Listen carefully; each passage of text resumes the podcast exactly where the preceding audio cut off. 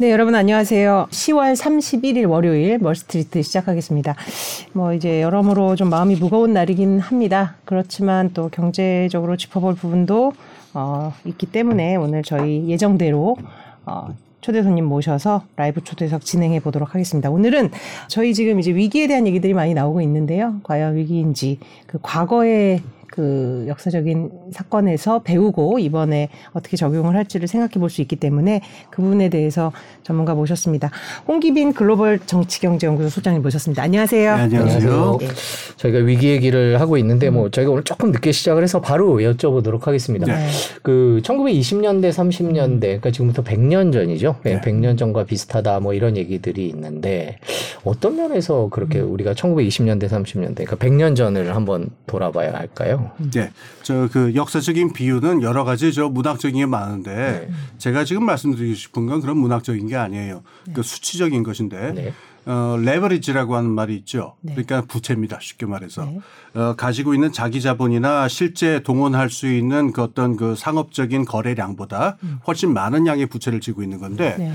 그 점에 있어 가지고 세계 경제가 유지되고 있는 동력이 부채에 의해서 유지되고 있는 점에서 1920년대랑 2010년대랑 동일하다는 점을 좀 말씀드리고 싶어요. 네. 어느 정도인가요? 예를 들면? 어, 아마 그때보다 그러니까 그 GDP를 나눠야죠. 네. 그러니까 그 GDP, GNP는 뭐 물론 그 음. 시대 차이는 있습니다만은 음. 지금 6배, 7배가 높을 겁니다. 그때보다. 음. 1929년 상태보다. 네, 네.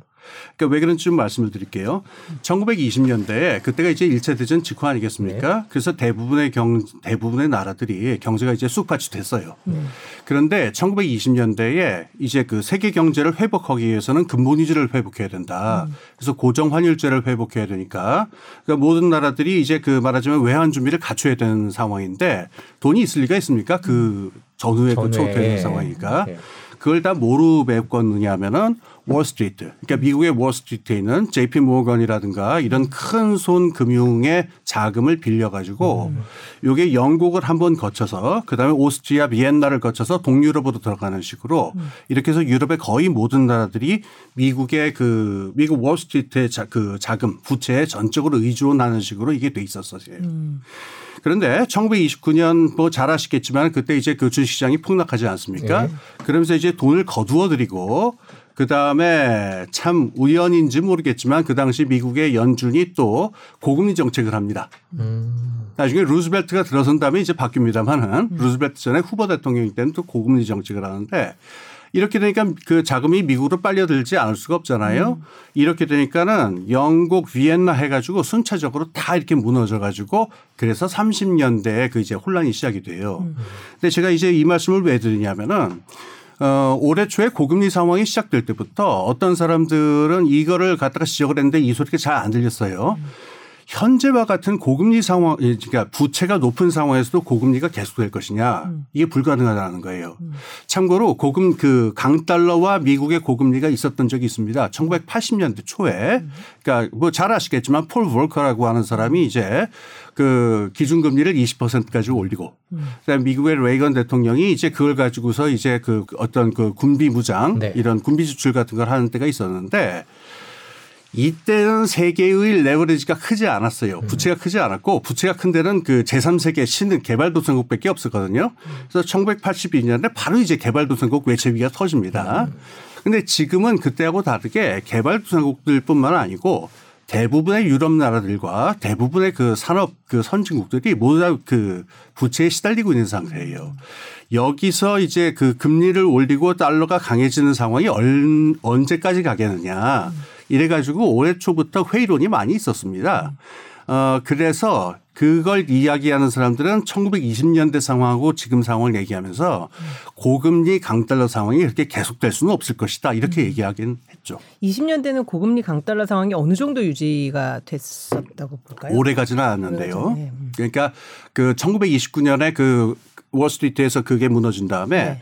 돈이 이렇게 쭉 빨려 들어가는 그 이게 그 비엔나하고 그다음에 런던을 거쳐서 이제 월스트리트로 쭉 빨려 들어가는 상황인데 네. 이게 1931년까지 계속이 됐어요. 음. 29년부터. 네. 이래서 31년에 영국이 근본 이자를 탈퇴를 합니다. 음. 그러니까 한 2년 정도 이 상황이 계속이 되고 33년에 이제 그 루즈벨트가 그 취임을 할 때까지 미국이 이제 고금리 정책이 이제 계속이 되죠. 네. 어 그렇게까지 만약에 근데 그 상황 또 어려웠지만 네. 지금 뭐 미국이 그 금리를 막 올리기 시작한 게 이제 올해 이제 막 올리기 그렇죠. 시작했는데 네. 이게 만약에 2년 3년 계속된다. 아유, 그럼 뭐 어떻게 될지 는 모르죠. 제가 질문 드린 이유가 지금 사실 이 고금리 정책의 지속 여부가 가장 이제 시장에 큰 관심 아닙니까? 이게 언제까지 될지. 네. 뭐 더군다나 이제 내년에 또 시장 경제 지표를 봐야 되겠지만 그럼 소장님이 좀 예상하시는 이게 올해 지속되기가 본질적으로 어렵다고 하면 어느 정도 내년 정도의 어떤 지표들을 좀 확인하고는 이게 좀 종료가 될 건지 어떻게 예상을 하십니까? 예, 이거를 그 예, 예상이 아니고요. 음. 지금 우리는 그 제도적인 장치를 봐야 되는데 네. 현대 그의 현재의 모든 산업 국가의 중앙은행은요. 그 인플레이션이 뛰면은 금리를 올리지 않을 수가 없어요. 이거는 거의 알고리즘처럼 엮여 있어서 음. 그 모든 그 중앙은행의 일차적인 그 목표는 이제 그 물가 안정이거든요. 그런데 지금 그러니까 관건은 그 물가가 안정되느냐라고 하는 거고 그렇죠. 미국 연준의 경우에는 하나가 더 있어요. 그 저 완전 고용 상황도 같이 음. 본다라고 음. 이게 있는데 이게 지금 미국이 좀 뭐라 그럴까 말하기가 좀 고약한 그게 있는데 노동 시장에서 실업률이 상대적으로 낮습니다. 네, 그렇죠.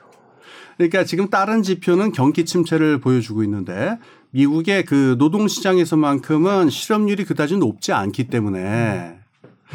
이게 그러니까는 이제 비율을 들자면 이런 건데 그 방의 온도계를 어디다 댈 거냐. 그러니까는 그 방의 온도 그 이 난방 장치의 온도계를 난로 옆에 댈 거냐 아니면은 그 운목 음. 냉골에 댈 거냐 이런 건데 하필이면 이게 지금 실업률에 이게 다 있어 가지고 연준이 이제 계속해서 이제 좀 더 금리를 올릴 여지가 있다 이런 얘기를 하거든요. 네. 근데 이 배경이 하나 있어요. 미국의 지금 노동시장에서 실업률이 지금 이렇게 된 이유는 코로나의 이제 후유증인데 네. 어, 첫 번째로는 그 외국인 노동자들, 그러니까 서비스 부분에서 큰 역할을 하는 외국인 노동자들이 아직도 이제 공급이 원활치 않다 이런 게 음. 하나 있고, 그래서 두 번째는 이건 사회학적 현상인데, 음. 이른바 그 거대한 사직서라고 그러죠. Great Resignation이라고 음. 그래갖고, 어, 젊은이 20, 30대를 중심으로 해가지고 노동시장에서부터 다 빠져나가는 풍조가 있습니다, 음. 사회적으로. 음. 이게 겹치면서 어, 노동 시장이 굉장히 타이트해진다라고 하는 얘기는 2021년부터 이미 나왔었어요. 그러니까 지금 그러면은 지금 노동 시장은 이렇죠. 그 다음에 지금 물가 지수가 문제인데 그 연준이 제일 중요하 중요하게 보는 거는 개인 소비 지출이라는 거예요. 그런데 개인 소비 지출에서도 이제 근원 개인 소비 지출이 있는데 이게 이번 달에도 또 오르는 걸로 나왔어요. 4.9%에서 5.1%로 오르는 걸로 나왔는데 연준은 그 기대 인플레이션이라는 걸 잡아야 된다는 저 이 미션이 있기 때문에 이렇게 되면 저절로 올리지 않을 수는 음. 없습니다. 그래서 올해 말까지는 계속 올릴 것이고 음. 이게 언제까지 계속될 음. 것이냐 그거는 미국 노동시장의 실업률 상황하고 음. 그다음에 미국에 있는 어떤 그 근원 소비자 물가 지수라든가 근원 소 개인 소비 지출 이 지표가 어떻게 나오느냐 음. 이게 직접적으로 영향이 있죠. 음. 그 아까 20, 30년대 얘기를 해 주셨는데요. 그때 고금리 상황이 이제 부채가 많은 상황에서 고금리가 유지가 됐을 경우에는 경제가 어떻게 됐었나요? 그때 아. 예를 들면 사회 문제점이 생겼다든지 힘든 점이 생겼다든지 당시로 돌아가 보면 어떤 상황이 있었는지 아, 쑥밭이 됐죠. 쑥밭이 어떻게 아. 됐는지 좀 당시 얘기가 듣고 예, 싶어요. 예. 예. 가장 그 극적으로 쑥밭이 됐던 나라를 아마 그 일본을 예를 들 수가 있는데 아, 네. 일본은 그 당시에 그 재상을 맡고 있던 사람이 이노우에라고 하는 사람인데 이 사람은 근본 이제 신봉자였어요. 음. 그래가지고 어, 이 상황에서도 어떻게든 일본의 환율을 갖다가 이제 고정 환율을 유지해야 된다라고 하는 건데 국제적으로 고정 환율을 유지하려다 보면 국내적으로 지독한 긴축을 해야 되거든요. 그럼 금, 그 재정 확장도 할 수가 없고 금융 그 정책도 이제 긴축으로 가야 되는데 이러면은 국내 그 일본 국내에 있는 기업들 특히 그 23년에 관동 대지진 때 내려온 그 수표들이 있는데 이게 할인이 안 되는 상황이 벌어졌어요. 음. 그래서 기업들이 줄줄이 무너지고 실업률이 높아지니까 온 국민이 막 이렇게 저 이렇게 고통받는 상황이었는데 네. 결국은 군부에서 쿠데타를 일으켜 가지고 그 재상을 쏴 죽였습니다. 총으로. 음. 그래서 그게 이제 그 1905.15 사건이라고 해가지고 일본이 파시즘으로 가는 시작이고 이만큼 극적인 것은 아닙니다만은 1933년에 그 독일에서 히틀러가 집권을 한다든가 그다음에 이탈리아에서 그 무솔리니가 좀 더 급진적으로 변한다든가 하는 상황이 이렇게 그러니까는 어 국제적인 금융 상황이라고 하는 게 국내가 도저히 견딜 수 없을 정도로 심한 압박을 강하게 되면은 그 일국 내에서는 포퓰리즘이 우익 포퓰리즘이 나타나게 되죠. 이게 이제 걷잡을 수 없는 상황을 만들었던 게 30년대 상황입니다. 네. 그러면 지금의 어떤 그때 상황을 보고 뭔가 좀 비슷하다 또는 뭐 어떤 어떤 좀뭐 그러니까 말씀해 주신 걸 들어보면 유럽 얘기를 먼저 음. 조금 해야 될 것 같은데 지금 유럽에서도 방금 말씀해 주신 이제 뭐 포퓰리즘 얘기를 해주셨는데 음. 지금도 분위기는 약간 그런 것 같아요. 뭐 그때와 똑같지는 않겠지만 예, 예. 지금 말씀해 주신 게 고금리 무슨 많은 부채 그다음에 음.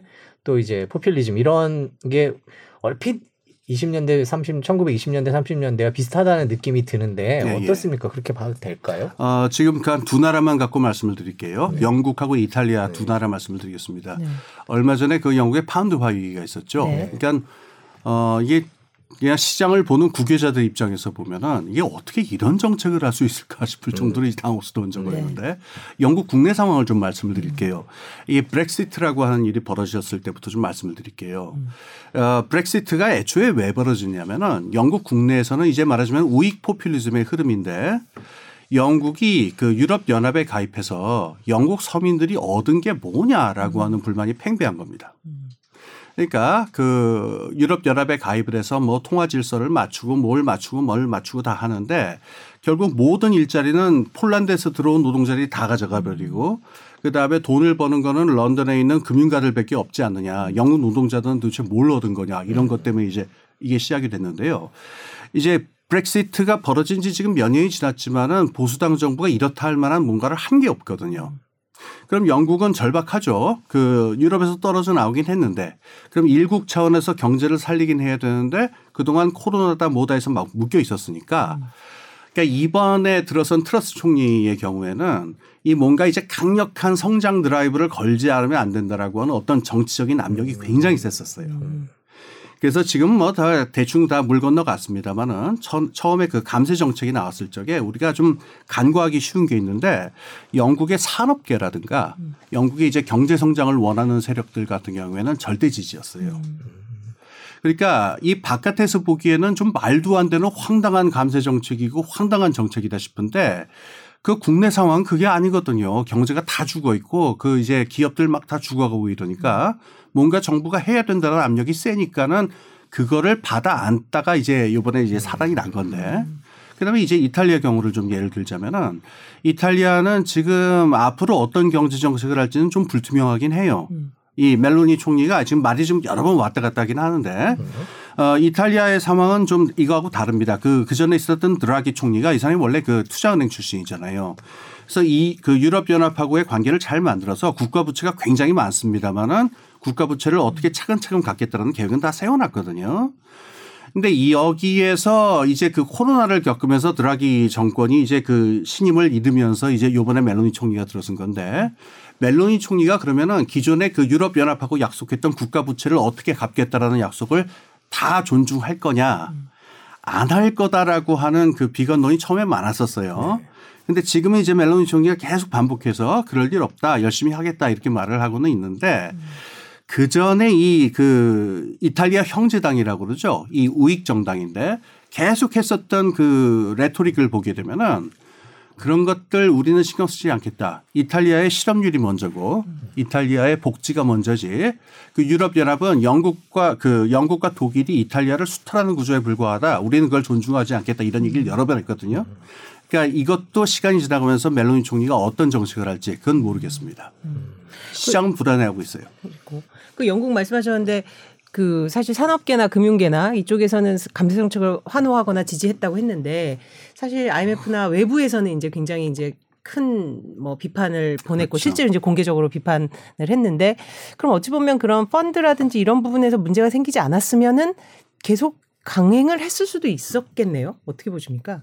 아, 그럴 수는 없었겠죠. 네, 네. 그러니까 지금 뭐 vigilante라고 그러는데 네. 이제 그 국제 시장의 자경단이라는 게 아주 네. 아직은 이제 강력하기 때문에 어 사실은 그 지금 뭐 다 잘렸습니다만 네. 그 꽈르땡 총리라고 그, 그 그분이 있죠. 그분이나 트러스 총리나 이 사람들이 그 굉장히 끝까지 버, 완강하게 버텼어요. 감세 정책 계속 네. 하겠다.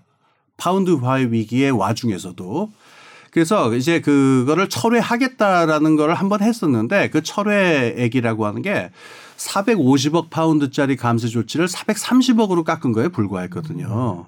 이게 이제 그 말로만 깎은 거고 사실은 굉장히 완강하게 버틴 건데 어, 이게 용납되기는 힘들 겁니다. 지금 아직까지는 전 세계적인 그 금융 질서라든가 이 국제 시장이라든가 이게 완강하게 존재하기 때문에 영국이든 어떤 나라든 이걸 외면하고서 뭘 할 수 있는 그런 상황은 아니니까 네. 힘들었을 겁니다. 힘들었을 그러면 이 얘기를 듣고 음. 오늘날의 얘기를 듣고 다시 1900년대로 돌아가 보면 음. 1920년대 30년대 포퓰리즘은 어땠습니까? 이런 경제 정책이나 이런 면에서 저희가 질문이 하나 들어왔는데 음. 1920, 30년대 우익 포퓰리즘이 왜 등장하게 된 건지 경제적 관점 위주로 알려주시면 좋겠습니다. 뭐 예. 방금 음. 간단하게 설명을 음, 해주셨는데 예, 예. 이제 그런 1920년대, 30년대가 지금이랑 비교해서 음. 어떤 식으로 진행이 됐었는지 예, 포퓰리즘이 그게 좀 궁금합니다. 알겠습니다. 야, 그건 뭐 유럽의 모든 나라 비슷했지만은 아주 간단한 예를 들게요. 그러니까 그 케인스가 쓴그 그, 그 윈스턴 처칠의 경제적 결과라고 하는 짧은 글이 있는데 음. 1925년에서 6년 사이에 영국이 다시 근본 위주로 복귀를 해요. 근데 영국이 그 영국이든 모든 나라가 전쟁을 겪었기 때문에 인플레가 심했기 때문에 통화 가치가 다 낮은 상태였거든요. 그러니까 전쟁 전에 통화 가치를 올리려면 엄청난 긴축 정책을 해야 되거든요. 이 긴축 정책을 하는 과정에서 실업률이 굉장히 많이 오릅니다. 그래서 어떤 나라에서는 이게 30%까지 오른 나라들도 있어요. 근데 실업률이 30%라고 하는 거는 둘이 먹으면은 뭐 셋이 죽어도 모른다 뭐 이런 말도 있지만은 네. 사실은 세 명 중에 한 명은 실업자인 상황인 네, 거잖아요. 네, 그렇죠. 그래서 이것 때문에 그 실업 자가 어마어마하게 많아지니까 이 실업자들의 경우에는 불만이 강해지고 도대체 금융 질서의 의미가 뭐냐 사람이 이렇게 그 굶어도 되는 거냐라고 하는 거니까 공산당이 강해지든가 아니면 우익 포퓰리즘이 강해지든가 이런 음, 상황이었죠. 예. 예. 그래서 나중에 1931년이 됐을 적에 아주 극적인 일이 벌어지는데 영국 노동당이었습니다. 그 당시 내각이. 근데 영국 노동당 내각이었음에도 불구하고 한편으로는 이 실업률을 해결하기 위해서 통화를 계속 풀 수밖에 없었고 다른 한편으로는 국제적인 준칙을 지키기 위해서 통화를 또 긴축할 수밖에 없었고 이러지도 저러지도 못하는 그런 아주 그 골치 아픈 상황이 벌어진 적이 있습니다. 이때 정부가 굉장한 무능력을 보이잖아요. 이 각 나라 정부의 무능력이 우익 포퓰리즘이 발효하는 가장 중요한 소양 그 토양입니다. 이 무능력한 정부 때려치우고 강력한 지도자를 세우자 이렇게 되는 거죠. 그러니까 역사를 보면 항상 정부 실패가 발생했을 때 오히려 극단적인 그런 주장이 더 힘을 얻고 그쪽으로 정, 저 국민들은 더 지지를 보내고 이런 경향이 두드러지는 경향이 반복이 되고 있는 거죠, 사실. 그렇습니다. 그렇죠? 그럼 우리나라 얘기로 좀 돌아와서 사실 우리나라가 부채가 가계 부채 심각하다 이런 얘기는 뭐 무수히 했는데 또 혹자들은 아니다 아직 뭐 그렇게 심각한 뭐 물론 이자만 갚는 대출이 많긴 하지만 아직 연체율이 심각하게 높아지진 않았다. 뭐 이런 진단도 하고 있고요. 어떻게 보십니까? 우리나라 부채 문제에 대한 위기 진단은 어떻게 보십니까? 음. 일단 가계 부채에 있어서 그런 네. 논리는 있죠. 네. 그러니까는 사실은 그 평그 부채의 그 이제 stock하고 flow라고 그러는데 네. 부채의 절대적인 축적 총량이 중요한 게 아니고 상환 능력이 어느 그렇죠. 만큼 되느냐. 그래서 상환 능력이 문제가 없으면 별 문제가 없다라고 하는 논리가 그동안 지난 10년 동안 있었어요. 근데 이게 이제 상황이 좀 달라지는 거는 음. 금리가 올라가면은 상황이 좀 달라져요.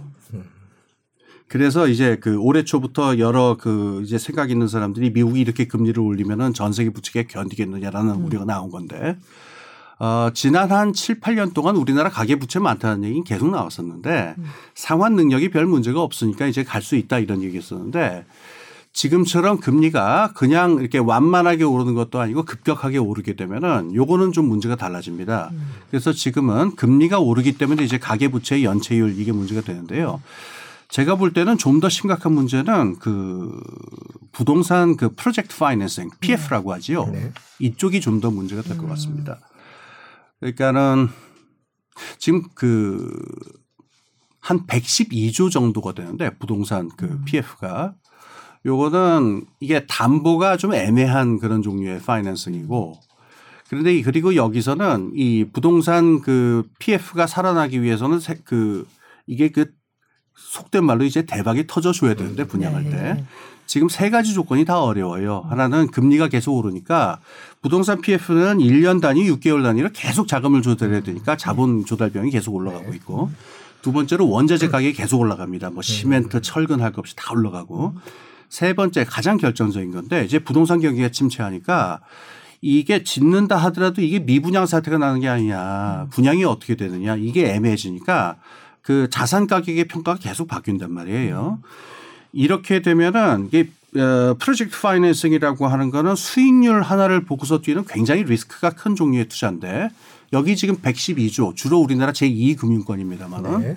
요번에 지금 그 레고랜드 사태 그 김진태 씨 사태 네. 뭐 이런 것도 있었지만은 이번에 보는 것처럼 여기서 뭐가 하나 예, 잘못 풀리기 시작하면은 이게 뇌관이 될 수가 있어요. 그래서 저는 가계 부채도 뭐 문제지만은 저는 이제 부동산 프로젝트 파이낸싱 그리고 이게 그 채권 시장 그래서 회사채라든가 이쪽에 주는 어떤 신용 경색의 위험 같은 게 뭐 지금 벌어지고 있는 일인데 좀 더 큰 위험일 것이다. 이렇게 생각합니다. 실제로 지금 뭐 레고랜드로 대표되는 그런 이제 채권 시장의 위기로 이제 전이되는 거 아니냐는 불안감이 있었는데 현재 그 위기 정도를 진단해 볼 수 있는 지표랄까 어떤 부분을 좀 보면 이게 좀 그쪽으로 어 발화가 될 것 같다 아니면 뭐 그래도 좀 뭐 조금 진정이 될 것 같다 어떻게 보십니까? 어, 뭐 예측하기 힘들죠. 지금 일단 정부에서 그 50조 플러스 네, 알파라고 하는 걸 얘기를 했는데 이게 지금 반신반의하는 상태인 것 같아요. 아직도 시장에서. 그런데 그 지난주 상황이었는데 그 회사채 중에 가장 우량하는 회사채가 이제 그 저 한화 솔루션 네. 그 태양광 하는 쪽인데 6.168%로 회사채 3년짜리 회사채를 발행을 했어요. 근데 이 정도면 팔려줘야 되는데 주문 자체가 없었다고 그래요. 지난주에. 어, 그러니까는 그러면 다른 회사들은 어떻게 되는 거냐. 중소기업이나 이런 데는 도대체 몇 프로를 매겨야 이게 회사채가 발행이 되는 거냐. 아예 안 되겠죠. 네. 그런데 우리가 그 많은 분들 걱정하시지만은 좀 더 근본적인 문제는 이제 한국전력 채권이 이게 지금 문제죠. 네. 지금 올해 그 뭐 전에 얘기하셨을지 모르겠습니다만은 올해 시작한 뒤에 그 23조를 벌써 그 채권 시장에서 가져갔는데 어 이게 지난 그 얼마 전에 금리가 5.9%까지 올랐어요. 그 발행을 할 적에. 그러면 이게 triple A거든요. 네. triple A짜리 채권이 그럼 6% 가까운 금리로 발행을 한다라고 하면은 어 다른 기업들은 어떡하라는 거예요. 그 말이 안 되죠. 네. 그러니까 지금 이게 요 지금 말씀드리신 말씀드린 하나솔루션 사태라든가 지금 이 어, 한전채 한전채 5.9% 이게 지금 최소한 지금 상황에서의 그 어떤 그 채권 시장의 신용 경색을 보여주는 어떤 지표가 아닌가. 그거 아닌가? 음. 그러니까 기업들이 자금을 조달하기 위해서 채권을 발행하는데 신용이 좋은 회사들도 이렇게 높은 네. 금리를 조가면서 채권을 발행해서 돈을 조달할 정도로 시장이 좋지 않다 그렇죠. 이렇게 정리를 할 수 있을 것 같은데요. 이런 분위기가 당분간은 계속 될 거다 이렇게 보십니까? 아, 거기서 하나 그 이제 드리고 싶은 말씀이 네. 있는데 그 신용 경색에 대해서 이제 어, 사람들이 이제 그 박자 맞춰 가지고 돈맥경화다 이렇게 네. 표현을 많이 해요. 이제 동맥경화 얘기잖아요. 네. 저는 이거 좀 잘못된 비유라고 생각합니다. 음. 저는 심근경색이 맞다고 생각하는데 동맥이라고 하는 건 굉장히 큰 혈관이고 이게 막히면 이건 굉장히 큰 사태거든요. 이건 사실 뭐 사람 죽을 수도 있는 건데 음. 심근경색이라는 건 뭐냐면은 딴 데는 뭐 그런 대로 별 문제 없는데 심장의 근육, 심장도 근육이니까 네. 심장 근육에다가 혈액을 공급하는 혈관이 막혀가지고 심장 근육이 움직이지 않으면서 이게 다 음. 벌어지는 일이거든요. 신용경색이라고 한 건 그러니까 동- 큰 동맥이 막혔다라기보다도 지금 그 레고랜드 사태 한번 생각해 보세요. 그게 몇 천억짜리거든요. 그거 얼마 안 그렇죠. 됩니다, 네. 사실. 그렇죠. 그러니까 그 조그만 일부터 시작을 해가지고 지금 뭐 50조 알파까지 얘기가 나오니까 이게 전형적인 심근경색의 그 상황인 건데 그러니까 지금 같은 경우에는 그 돈을 많이 푼다고 되는 게 아니라 적재적소에 아주 분명한 행동을 보여줘가지고 어, 어떤 문제를 푼다든가 어떤 채권을 바로 사들인다든가 하는 게 필요한데 어, 지금 그러니까는 골든 타임이죠. 네. 말하자면은 그 심근 경색에 걸리면 이제 그, 그 곰- 골든 타임이라는 게 있지 않습니까? 그러니까 지금부터 한두 달 안에 이제 금융 당국이 어떻게 이제 골든 타임에 맞게 대처를 하느냐 이거에 따라서 이제 채권 시장이나 이 상황은 달라질 거라고 봅니다. 지금 우리나라 경제 얘기를 저희가 지금 잠깐 하고 있는데 그런 부채 문제 말고도 다른 문제들 같은 경우는 어떤 것들이 좀 눈에 띄시는지요? 부채 문제 말고요. 예, 위기를 얘기하는 아. 뭐 수출도 안 좋고 다 뭐 좋지는 요새 사실 뭐. 좋은 얘기는 사실 거의 거의 없습니다만은 없습니다만은 그래도 뭐 기재- 진짜 자생력이 있다 버틸 수 있다 뭐 이렇게도 얘기하는 야, 학자들도 있고요. 안타깝습니다. 네, 네. 예. 어, 저 문제를 얘기 안 할 수가 없죠. 그 무역 적자 하니까는 네. 좀더 어, 좀 정확하게 얘기하자면 이제 그 교역 조건의 악화라고 하는 건데, 음. 그러니까 교역 조건이라고 하는 건 이제 수출 가격, 그러니까 수입 가격의 평균하고 이제 수출 가격의 평균을 이제 비교한 건데, 음. 이게 악화되기 시작한 지 상당히 됐어요. 네. 사실은 요번에 금리 올라가기 전부터 그 상당한 시간 동안 악화됐는데, 내용을 보자면 이렇습니다. 일단 그 원유라든가 식, 식재재라든가 이제 음. 원재, 그 원자재 같은 것들, 이런 수입품의 가격은 계속 올라가고 있고, 음. 수출이 잘 안 되거나 수출품의 가격이 그다지 이제 그 좋은 저거를 못 보고 있는 건데 어. 왜 이런 거냐? 뭐 공급 쪽은 다 아시다시피 뭐 지금 뭐 그뭐 그뭐 원재재라든가 이런 거 다 문제가 있으니까. 그런데 요 지금 수출이 잘 안 되고 있는 건 단기적으로는 중국 시장이 막혀 있어서 그렇다는 얘기를 많이 하죠. 음. 지금 코로나 그 봉쇄도 있고 등등인데 네. 요게 중장기적으로 조금 걱정이 되는 거는 지금 미국 쪽에서 그 칩포 동맹이라고 그러죠. 그러니까 네. 반도체 부분부터 해서 가치 사슬을 아예 그 지정학적인 논리로 해서 중국하고 단절을 시키겠다 이런 얘기를 많이 하잖아요. 그러면 중국도 나름대로 준비를 안 할 수가 없기 때문에 그러면은 기존의 우리나라 같은 경우에는 사실은 지난 30년 동안 미국 중국의 화해 분위기에서 가장 큰 수혜를 본 나라는 우리나라가 그중 하나였는데 네. 이걸 평화 배당금이라고 그랬어요. 그 당시에 peace dividend라. 네. 그래서 여기서 이제 우리는 미국 경제도 활용할 수 있고 중국 경제도 활용할 수 있었는데 여기서 이제 가치 사슬이 이제 끊어진다 그러면은 음. 우리나라의 이제 주요한 수출 기업들이 좀 애매한 상태가 되고 중장기적인 어떤 수출 전망 같은 경우도 좀 애매해지지 않겠느냐. 그러니까 지금 우리나라 기업들은 가령 이를테면 자동차라든가 배터리 같은 경우에는 미국에 공장을 세워야 되느냐. 음. 근데 미국에 공장을 세우면은 중국에는 투자하지 말라라고 하는 법이 지금 발동이 돼 있으니까 네, 네. 이런 불확실성에서 지금 우리나라 기업들이 좀 어, 의사결정에 힘든 부분들이 있는데 네. 이게 좀 더 중장기적으로는 우리나라 경제에 좀 불확실성을 낳는 게 아닌가 이런 생각이 듭니다. 실제로 지금 말씀하신 대로 반도체가 이미 기존에 이제 중국에 굉장히 투자를 해 놓은 상태고 뭐, 뭐 추가적으로 이제 지, 지, 미국에 짓, 더라도 지금 있는 부분에 대해서는 사실 손실을 보거나 굉장히 불이익으로 작용할 수가 있을 것 같은데 음. 지금 정부의 대응은 어떻게 보세요? 정부도 물론 어렵겠지만 사실은 이런 지금 이 사이에서 이렇게 갈등하고 있는 고민하고 있는 기업의 그런 부분을 조금 뭐 덜어줄 수 있는 정책이 있었, 있었는지라는 의문이 들기도 하는데요. 음. 사실은 그 인플레이션 감축법 네. 그때 이제 그 우리나라 자동차 기업들이 힘들어하는 거 보면서 네. 그 저희들은 굉장히 놀랐어요. 네. 왜냐하면은 어, 이게 논의된 지 꽤 됐거든요. 그렇죠? 네. 꽤 됐고 어, 나름대로 그 정부에서 준비를 하고 있을 것이다. 음. 뭐 이렇게 이런 믿음이 있었는데 음. 막상 이제 발표를 네. 뒤집어 보니까는 이렇게 돼 있으니까 네. 아, 그동안 뭘 한 것일까라고 하는 그런 당혹감이 음, 있었어요. 음, 어, 근데 지금 인플레이션 감축법이라고 하는 여기서 그 자동차 부분만이 아니고 미국이 그 얼마 전에 그 미국 그 저 백악관 안보 전략실에서 나온 그 문서를 잘 우리가 볼 필요가 있는데 그 문서에서 저도 굉장히 놀란 부분인데 음. 탈냉전 시대는 끝났다라고 하는 얘기가 명시적으로 나오거든요. 음. 그러면 우리가 믿고 의지하던 지난 한 30년간의 이른바 그 아시아 태평양의 평화로운 어떤 그런 교역 질서 같은 거는 큰 지각 변동이 있다는 얘기인데 음.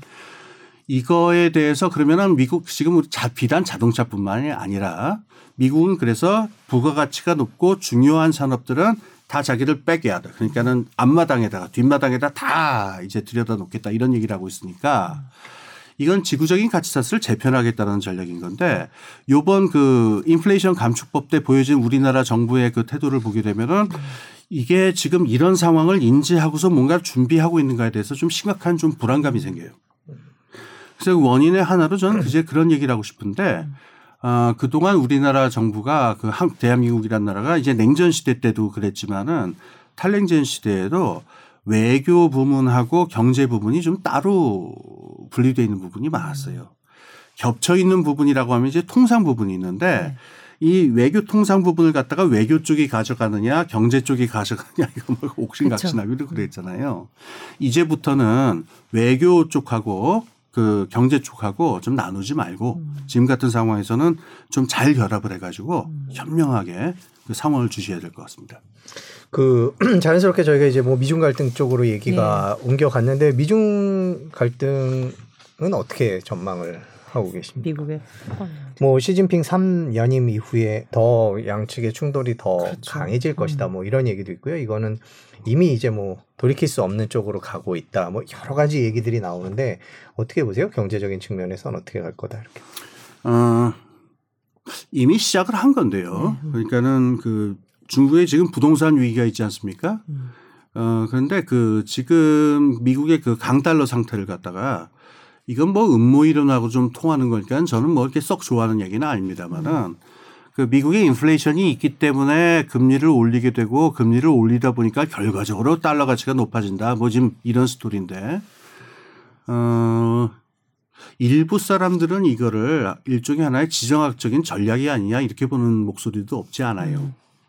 그러니까 어 이게 그 1980년대 상황하고도 비슷한 상황인데 그러니까 달러를 일방적으로 강하게 만들어 가지고 전 세계 금융 질서를 흐트러 놓는다라고 하는 거를 이제 인플레이션을 이제 그 빌미로 삼아서 추진하는 게 아니냐 이런 거 일부의 그 적이 있는데 저는 뭐 그 얘기가 맞고 틀리고를 떠나서 일단 이게 우리나라도 그렇고 중국도 그렇고 부동산 시장에 왜냐하면 부채가 굉장히 많으니까. 모든 나라의 모든 부채는 이 달러가 강해지면은 이게 난리가 나지 않을 수가 없게 되거든요. 이미 그 뇌관을 건드린 측면이 있다라는 면이 하나 있습니다.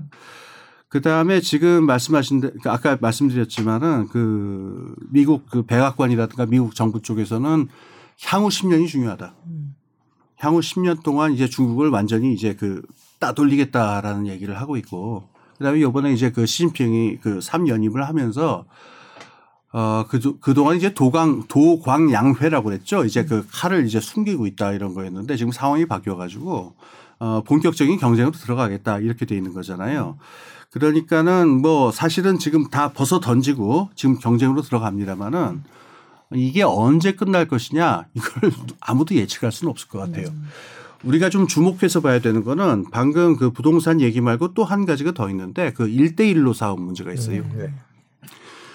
그뭐 아시겠지만은 그 중국에서 그러니까는 이거를 1대1로를 만든다 그러면서 굉장히 많은 그 아시아와 유럽과 아프리카에 있는 나라들한테 이걸 부채를 줬었는데 이게 지금 달러라든가 금리가 이렇게 되니까 지금 이제 그 상환 불능 상태에 들어가게 되고 중국도 그러니까 이걸 어떻게 되는 어떻게 감당해야 될지 모르겠다. 지금 이런 어려운 상태로 들어가게 되는데 이게 말하자면은 시작이겠죠. 지금 같은 그 이런 식의 경쟁이 벌어지고 미국이 금리라든가 달러를 갖다가 결과적으로 무기처럼 활용하게 되면은 중국이 그동안 해왔었던 정책의 굉장히 많은 부분들은 무너지게 되니까 이게 어떤 식의 귀결을 낳을지를 지금 예측하는 건 사실 무리가 있습니다.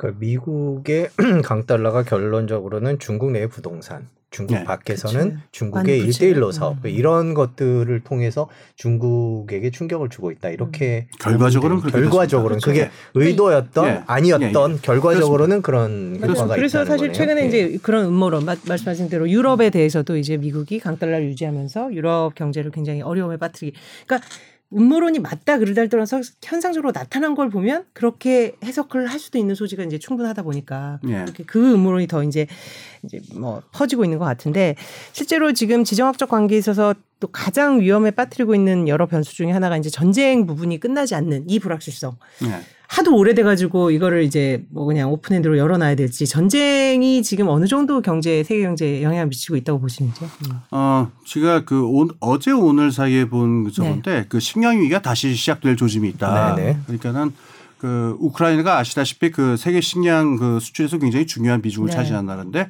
이걸 다시 러시아가 봉쇄하겠다 그랬어요. 어, 근데 사실 그 올해 그 3월, 4월에 그 식량 가격이 굉장히 많이 올랐었어요. 어, 지금 라면 값이 올랐죠? 네. 라면 값 오른 이유가 팜유 때문입니다. 그 야자유를 튀기거든요. 그 라면을요. 네. 근데 야자유가 그 주로 인도네시아에서 많이 나오는데 수출 제 우크라이나에서 주로 나오는 건 해바라기 씨유인데 해바라기 그 기름값이 오르면은 야자유도 같이 오르게 돼 있어요. 그래가지고 지금 결국 우리가 지금 라면을 네. 비싸게 먹고 있는 건데 어, 지금 그게 잠잠했었어요. 조금 얼마 전, 몇 달 전까지. 근데 지금 상황을 보면은 그 식량 가격이 다시 오를 수 있다라고 하는 위기가 있는 건데 결국은 이제 그, 그 러시아 우크라이나 전쟁이 언제 끝날 것이냐라고 하는 문제잖아요. 이거는 뭐 제가 그 뭐 이 정치학자나 뭐 이제 국제 안보 전문가가 아니까는 좀 무리가 있습니다만은 어, 이제 전망하는 사람들은 이렇게 보통 얘기하는 목소리들이 있다는 것만 좀 말씀을 좀, 어, 깨끗한 해결은 없을 것이다라는 어. 거예요. 음.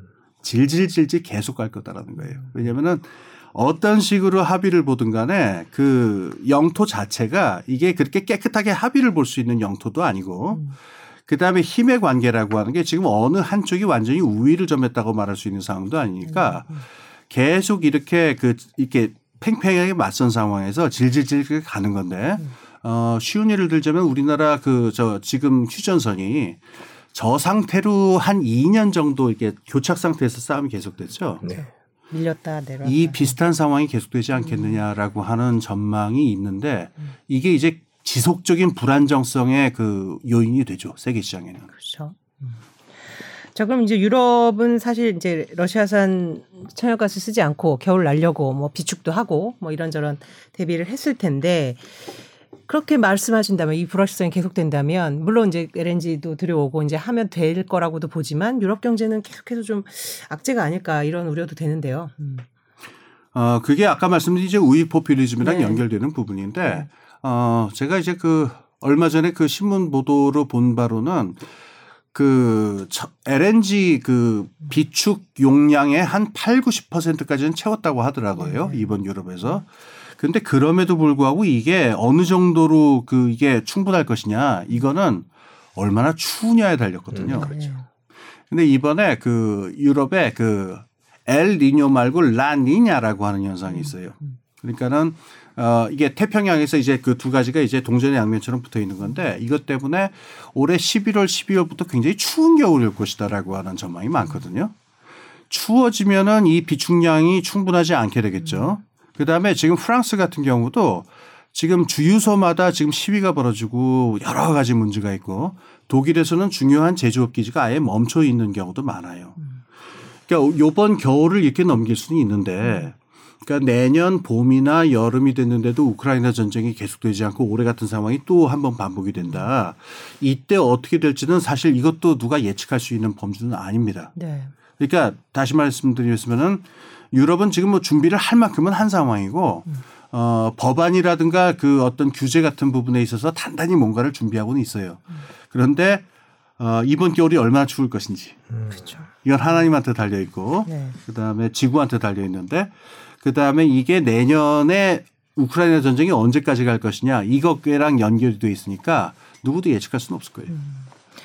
이 와중에 그 슐츠 도- 독일 총리가 11월 4일 이제 중국을 방문한다고 하는데 시진핑이 이제 유럽과의 관계를 어떻게 좀 구축해 나가, 나갈지 이제 궁금한 측면이 있는데 그런 부분도 좀 전망이 가능할까요? 어, 중국이 그 독일하고는 그렇죠. 각- 각별하게. 좋은 관계를 만들었었어요. 그리고 이탈리아도 그렇고 그러니까 1대1로의 이제 끝부분이 이제 거기로 다 있는데 그래서 여러 가지 그 협력 관계도 있고 등등 해- 하고 있었는데 관건은 여기에 달려 있어요. 중국이 러시아하고 관계를 어떻게 만드냐에 달려 있습니다. 어, 다시 1920년대도 좀 되돌, 1920년대 그때로 좀 되돌아갈 텐데 1차 대전이 벌어지게 된 가장 중요한 이유는 어, 국제 정치에서는 최소한 두 개의 두 개 이상의 강대 세력이 존재해야 돼요. 왜냐하면 두 개의 강대 세력만 있으면 바로 싸움이 벌어지는데 두개 이외에 다른 세력이 있으면은 이쪽에 붙을 수도 있고 저쪽에 붙을 수 있으면서 이제 세력 균형을 유지해 줄 수 있거든요. 근데 1차 대전이 벌어지고 2차 대전이 벌어졌던 그 원인은 이게 딱 양분화 됐을 때예요. 추축국 연합국 이렇게. 근데 이 점에서 보자면은 지금 그 러시아하고 미국하고 지금 우크라이나 전쟁이 벌어져 가지고 그 전에는 미국하고 중국이 사이가 안 좋았습니다만은 러시아가 지금 유럽하고 그 전에는 좋은 관계다가 지금 가스다 뭐다 해가지고 지금 사이가 안 좋잖아요. 여기서 중국하고 이제 최악의 시나리오라고 한다면은 중국하고 러시아하고 연대 연합을 하고 여기에 이제 말하자면은 그 이제 유라시아 대륙의 중앙 부분에 있는 나라들 이란이라든가 이런 나라들까지 합쳐가지고 어 좀 험한 이름이지만 반서방 연합 같은 걸 만드는 식으로 양분화되면은 이러면 이제 굉장히 위험해지는 그 상황이 오게 되겠죠.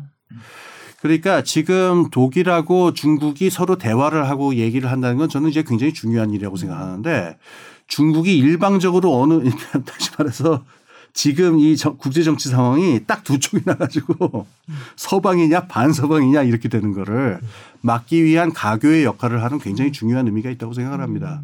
이게 잘 돼야 될 거예요. 잘 돼야 될 것이다. 예. 음. 지금 그러면 우크라이나 전쟁 이후에 음. 혹은 그 즈음해서 세계가 지금 뭐 신냉전이다 이렇게 얘기하면서 둘로 갈라지는 듯한 분위기를 보이고 있잖아요. 음. 그러면 어떻게 보면 이런 것들이 고착화되면 뭐 경제나 정치적으로 또 1920년대, 30년대 같은 위기가 올 수도 있다. 이렇게 보시는 건가요? 그러니까 여기서 우리가 그 globalization 그러니까 음. 지구화라고 하는 것에 그 사회적 정치적 기초를 다시 한번 생각해 볼 필요가 있는데요. 음. 어, 지금 이제 격세지감의 책입니다만은 2000년쯤에 굉장히 유행한 책이 있었어요. 뭐 그 지구는 평평하다라든가 음. 뭐 렉서스와 올리브 나무라든가 어, 지금 이렇게 돌이켜보면 지금 와서 이제 그 책을 보면 이제 굉장히 옛날 책이다라는 느낌이 음. 이제 확 드는데 자유무역 질서하고 옛날에 WTO라고 기억나시죠? 네. WTO라든가 투자협정 같은 게 꿈꾸던 이제 90년대 말 2000년대 초의 세계라고 하는 거는 전 지구의 어떤 정치적인 거는 이른바 글로벌 가버넌스라고 하는 걸로 미국 중심으로 해서 관리가 되고 사회적으로는 자유민주주의와 이제 그 어떤 어, 관용적인 그런 하여튼 자유주의적인 질서로 이제 통일이 되고 거기에서 이제 경제 질서가 이제 자유롭게 작동을 한다 이런 구상이었는데 이 구상의 맨 밑바닥에 뭐가 있냐면 식량이 있고 원자재가 있고 그 에너지가 있거든요. 이 세 가지 시장은 사실은 시장 논리대로 움직이지는 않습니다. 그래서 이미 50년대, 60년대부터 요 세 가지 시장이 있어가지고는 국제적으로 이른바 관리된 시장, administered market이라고 하는 걸로 음. 유지가 됐었는데 다시 말해서 지정학적인 어떤 질서가 유지가 돼야 이 글로벌한 그 시장도 작동을 음. 하는 거 아니겠어요? 그렇죠.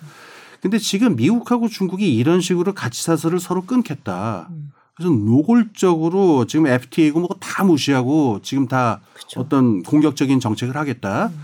이렇게 되면은 자유무역 질서라고 하는 건 금방 무너지는데 어디서부터 무너지냐? 에너지, 식량, 원자재 여기서부터 무너집니다. 음. 이거는 안보라든가 생존에 직결돼 있기 때문에 이 세 가지를 갖다가 무역에 맡길 수 있으려면은 음. 세계 시장이 굉장히 안정돼 있다라는 확신이 있어야만 맡길 수 있거든요. 음.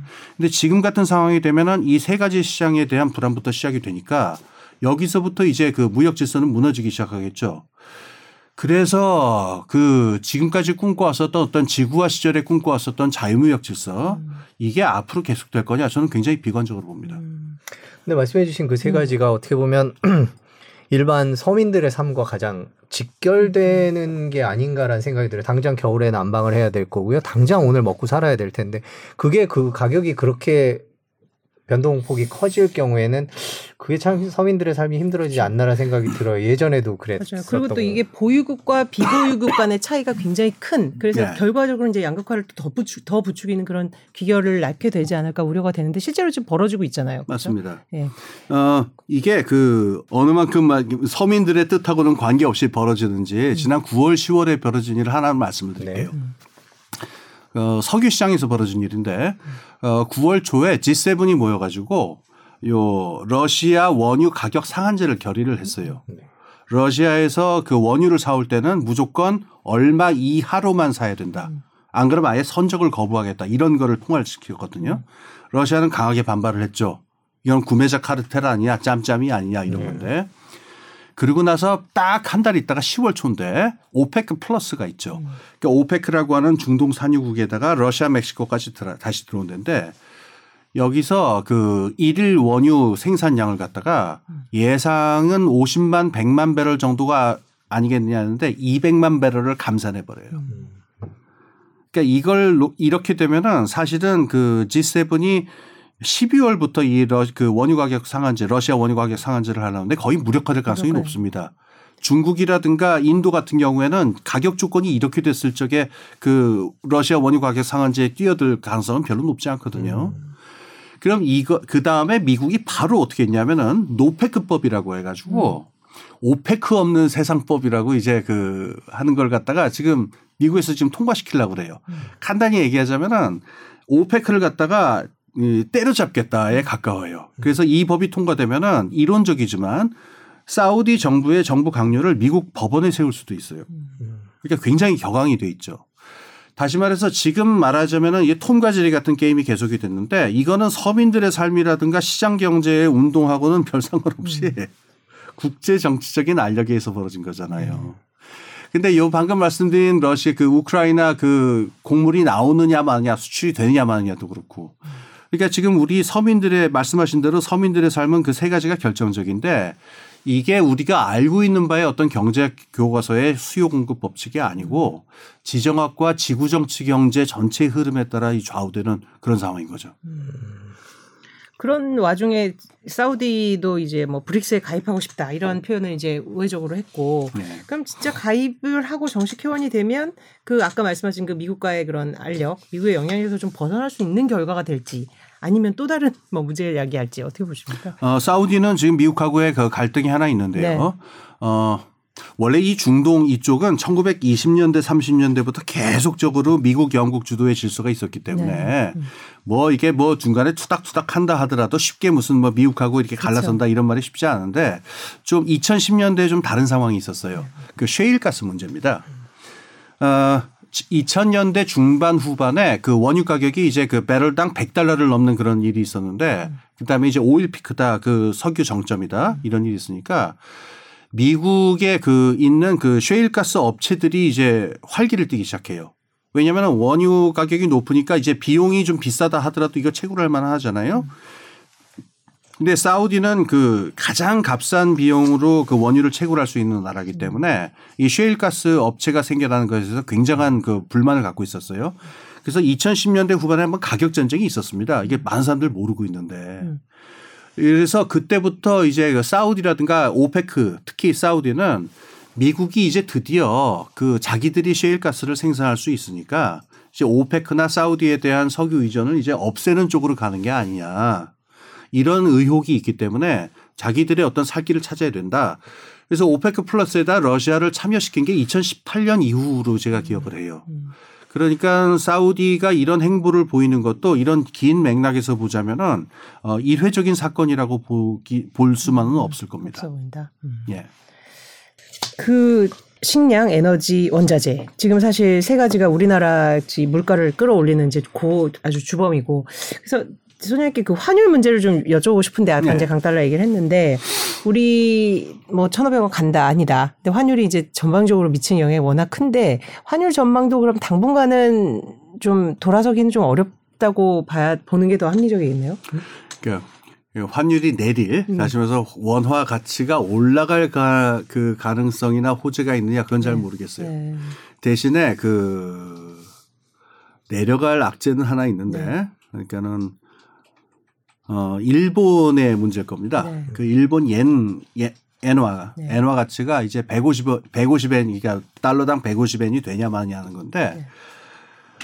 어, 이 부분은 뭐 이렇게 데이터로 나오지도 않고 누구도 확증할 수는 없습니다만은 보통 일반적으로 그 전 세계 시장에서 알려져 있는 이제 conventional wisdom은 그러니까 관습적인 어떤 통념은 아시아 쪽 그 투자는 중국에 대한 투자하고 일본에 대한 투자하고 연결돼 있다. 음. 다시 말해서 그러니까 서방 쪽에서 아시아로 들어올 때는 어, 어느 나라에만 들어가는 경우가 아니라 일본이나 중국에 얼마를 두고 이렇게 포트폴리오식으로 여러 나라를 이렇게 펼쳐놓는 식이기 때문에 네. 일본이나 중국에서 이제 빠져나가기 시작하면은 이제 그 썰물 다 같이 그렇죠. 빠져나가기 때문에 다 같이 영향을 받는다.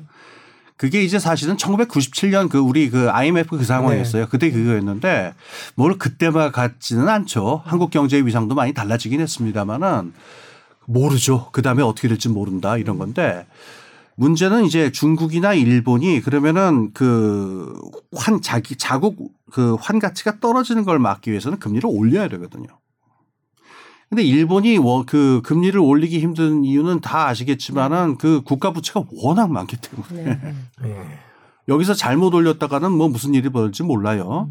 그다음에 중국 같은 경우에도 지금 말하는 부동산 문제가 있고 부동산 위기 문제가 있고 그다음에 수출 문제가 있기 때문에 여기서 다시 환율을 올린다 그러니까 금리를 올린다는 거 쉽지 않습니다. 그래서 지금 지속적으로 만약에 그 중국 그 위안화라든가 엔, 그 엔화의 가치가 계속 떨어지는 일이 벌어지게 된다. 음. 이게 원화 가치에 대한 악재가 될 가능성은 대단히 높다. 대단히 높다. 음. 요거는 우리가 주목해봐서 볼 필요가 있습니다. 네. 저희가 지금 긴 시간 동안 얘기를 계속하고 있는데 미국 얘기를 안 할 수 없는 것 같아요. 음. 지금 저희가 궁극적으로는 이제 강달러 고금리 얘기를 하고 있는데 뭐 강달러 고금리 정책이 좀 어떻게 좀 바뀌었으면 하는 세계 경제에서 그런 생각들이 있는데 음. 이제 곧 FOMC가 있고 또 미국 네. 중간 선거가 있습니다. 뭐 정책이 바뀔 가능성이라든지 개연성이라든지 그건 개인적으로는 어떻게 예상을 하십니까? 아, 일단 그 선거 전에 나오는 얘기는 다 일단 노이즈라고 저는 좀 안 듣는 편이고. 아 그러세요? 아, 왜냐면 예. 선거가 이제 얼마 안 남았으니까 네. 그 동안은 이제 뭐 무슨 얘기가 나올 수도 있고 등등이니까 그래서 이제 어 일단 11월 지나 봐야 알겠죠. 네. 그런데 이제 미국이 이제 두 번이 남았잖아요. 그 두 번이 남았는데 관건은 이제 5% 그러니까 4.75가 될 거냐, 4.5가 될 거냐. 그다음에 이제 관건 하나는 더 있어요. 올해로 세상이 끝나는 게 아니니까 내년 초에 금리 상단이 어디까지 갈 거냐. 이 격세지감 하나 말씀을 드리면은 어 올해 한 3월 4월쯤에는 어이 페드 그러니까 연준에 있는 분들이 이제 점도표라고 그러죠. 네. 이 점도표를 보일 적에 연말 금리 상단이 3.4%가 될 거라고 그랬었어요. 근데 그때는 그것도 막, 막 이랬었었는데 네. 그 다음에 이제 그 월스트리트 이제 투자 그 시장에서는 어떤 식으로 봤었냐면은 한 3.8% 정도 갈 것 같고 그게 2024년까지 가고 2024년 초부터 조금씩 내려가지 않겠느냐 뭐 이게 올해 초 분위기였는데 지금 점도표 저번에 나온 걸 보면은 뭐 5%까지 갈 수도 있다 막 이렇게 지금 험악하게 나온단 말이에요. 그러니까 지금 말하자면 지금 올라가는 이 금리의 기조가 연말에 금리 상단이 절대 숫자가 얼마가 얼마냐가 문제가 아니라 언제까지 사- 이 상승 기조를 유지할 거냐라고 하는 건데 이게 제일 문제죠. 그럼 내년 2월에 아 이제 바클레이즈 같은 데서는 한 5%를 넘을 거다 이렇게 보기도 하거든요. 그런데 이제 그러면은 근데 하나 이제 변수는 있는데 저는 이거는 꼭 선거 때문 선거 때문만이라고 생각하지는 않습니다만은 미국 안에서도 지금 연준 안에서도 이거 조금씩 속도 조절해야 되는 게 아니냐 이런 그렇죠. 얘기 나오긴 해요. 속도조절론이 최근에 좀 나왔었죠, 그죠? 예. 예. 최근에 나옵니다. 그러니까는 이게 그 말하자면은 희망 고문 같이 그 어떤 그 증권 시장에 있는 분들한테 작동을 하는데 저 개인적으로는 별로 작동하지 않을 거라고 생각합니다. 그렇죠. 그 근거 어, 제 그, 예, 그 제가 이렇게 생각하는 예, 그 이유는 뭐냐면은 제가 지금 뭐 차트를 그 보여드릴 수는 없는데 음. 어 이제 시간이 있으신 분들은 한번 인터넷에서 쉽게 구할 수 있는 차트인데 1954년부터 지금까지의 미국 금리 기조를 보게 되면요. 정말 놀랄 정도인데 1980년 폴 볼커 그 20%, 20%? 될 때까지 이렇게 쭉 올라갔다가 쭉 떨어져요. 그냥 완전히 피라미드입니다. 그래서 한 그 코로나 전후해 가지고는 그 제로 금리였잖아요. 그러니까 역사적인 추세를 보자면은 지금부터는 금리가 오를 수밖에 없는 그러니까 아주 아주 장기적인 시각에서 보자면은 이거는 뭘 얘기하냐면은 지금까지의 한 30년 정도의 경제가 어 사실은 레버리지 이코노미였어요. 근데 이제 그 제가 좀 그 연식을 말씀드려서 죄송합니다. 제가 87년에 대학을 들어갔는데 경제과를 들어갔는데 그때만 하더라도 이게 굉장히 낯설었어요. 이렇게 이렇게 빚내 가지고서 이렇게 흥청망청해도 되느냐. 그러니까 지금까지는 금리가 계속 떨어지면서 금융기관이나 기업이나 계속 돈을 꿔 가지고서 이게 이게 덩치를 불리는 이게 한 30, 30년 동안의 그 어떤 축적 구조였는데 이게 더 이상 유지될 수 없다는 걸 뜻하거든요. 그러니까 이게 앞으로는 지금 이 레버리지를 통해 가지고 자- 금융 자본을 축적하는 이게 한계가 왔다고 한다면은 향후 한 2, 30년은 다른 레짐이 펼쳐질 수 있는데 이렇게 장기적으로 보자면은 지금의 금리 상승 기조가 뭐 금방 끝날 것이다 이렇게 말하는 게 과연 의미가 있을까? 저는 그렇게 보지는 않아요.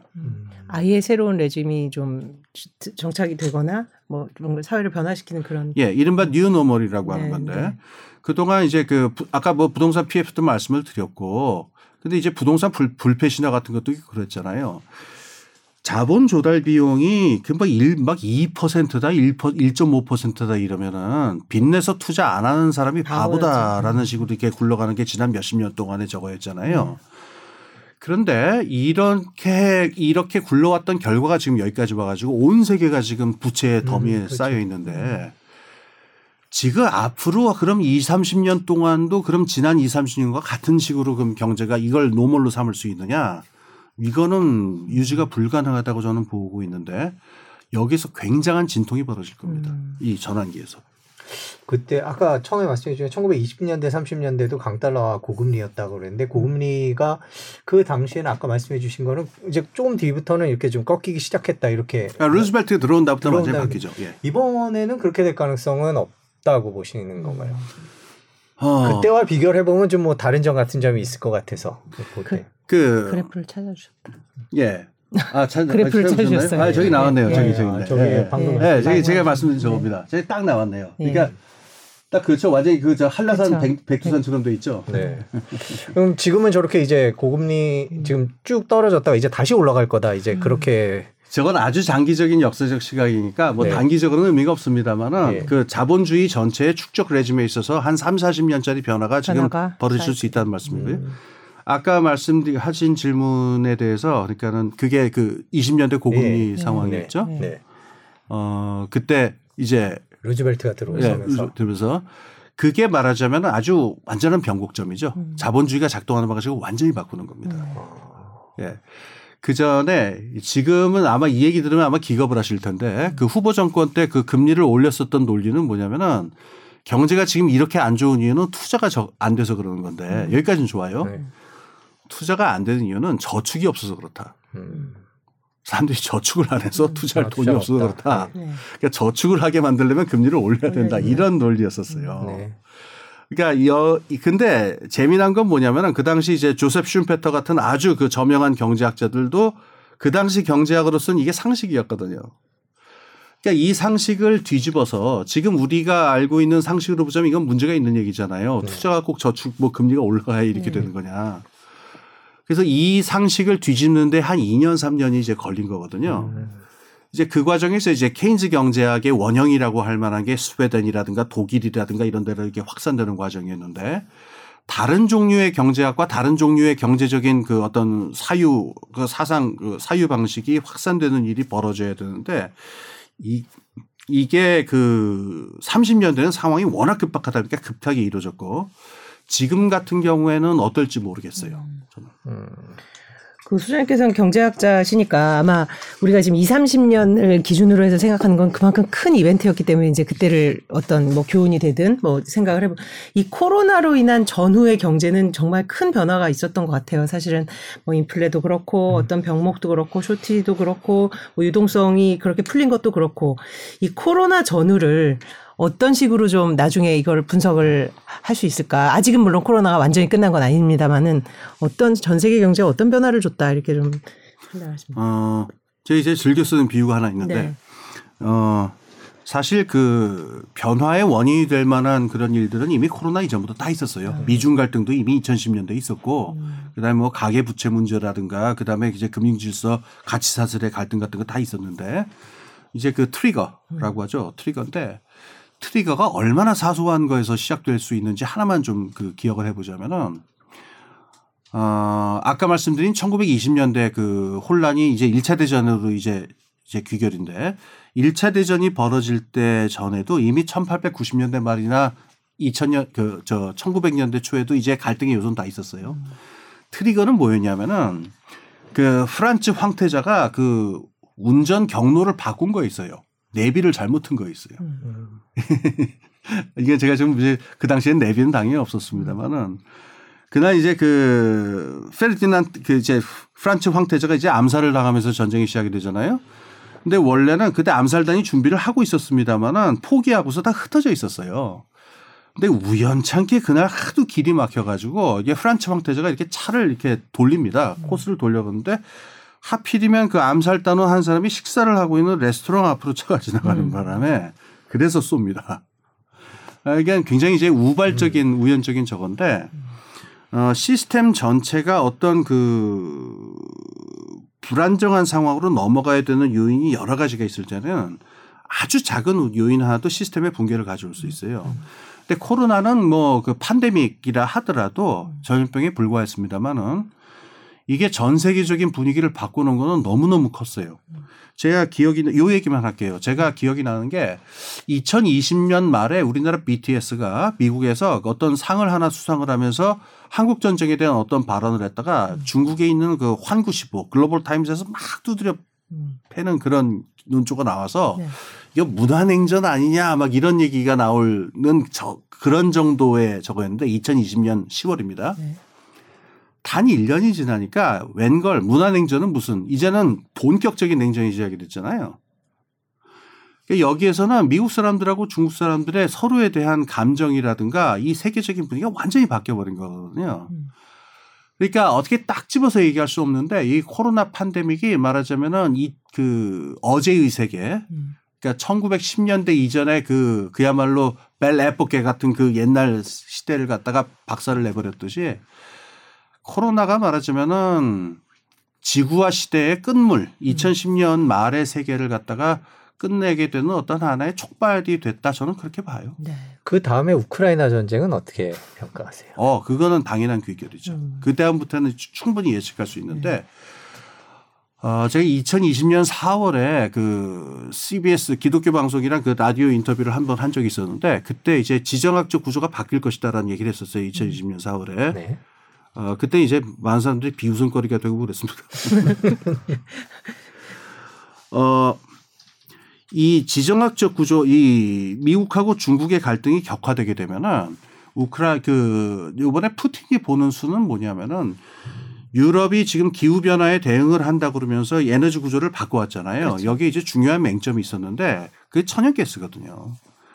그러니까 천연가스하고 핵 그 원자력 발전이라고 하는 게 이거는 탄소를 배출하는 건 아니지만은 이행기 에너지로 좀 애매한 위치에 있었던 건데 사실은 이 재생에너지 말고 여기에 굉장히 많이 기대고 있었던 게 유럽의 현실이거든요. 독일도 그렇고. 그러니까 푸틴은 그 점을 깨닫고 있었고 이거를 무기화시킨 겁니다. 그러니까 푸틴 같은 경우에 여기서 지금 그 기후 위기 문제랑 그 다음에 어, 지정학적 구조의 변동 문제랑 그 다음에 우크라이나 러시아 문제랑 연결을 해서 이걸 전략적으로 활용을 하자 이렇게 나왔으니까 러시아는 이미 저 크림반도를 갖다가 점령한 바가 있지 않습니까? 2016년이든가 14년이든가 그때. 그러니까 이거는 그 코로나로 해가지고 지정학적 그 구조 변동이 생겨나면은 언제든지 벌어질 수 있는 그런 일이었었죠. 그래서 제가 2020년 4월 때 그 지정학적 구조의 변동이 벌어질 거다 이제 그런 말씀 드렸던 거예요. 성지가 될 것 같은. 네, 아니 아닙니다. 집에서. 저만 그런 거 네, 아니에요. 그렇죠. 예. 네. 자, 지금 저희가 경제적 위기 얘기를 하고 있는데 지금 뭐 경제 자본주의 구조의 틀, 지구화 틀 이런 틀들이 바뀌었다라고 본다면 2023년 경제는 또 어떤 내년 경제는 또 어떤 의미가 있을까요? 지금 저희가 2020년에 코로나 19를 겪었고요. 21년 지나서 22년에 이제 우크라이나 전쟁을 지나오면서 말씀해 주신 대로 기존과 되게 다른 모습의 경제를 만들어가고 있, 경제가 만들어지는 것 같은데요. 2023년은 어떻게 전망하십니까? 어, 뭐 IMF도 그렇고 뭐 월드뱅크도 그렇고 뭐 다 뭐 안 좋을 거다 그렇죠. 뭐 이런 네. 얘기를. 하니까 네. 그 얘기는 뭐 더 할 필요가 없고 이제 주목해서 봐야 될 거는 아까 말씀드린 우크라이나 전쟁이 이제 어떻게 이제 그 진행될 거냐 그리고 그 과정에서 아까 뭐 브릭스 말씀하셨습니다마는 친서방 반서방이라고 하는 블록이 생겨나면 이건 최악의 가능성이 되겠죠. 음. 이런 우리가 알고 있는 바에 그 자유롭고 그 함께 공, 공존. 공존 네. 공용하는 globalized market이라고 하는 건 사라지는 거거든요.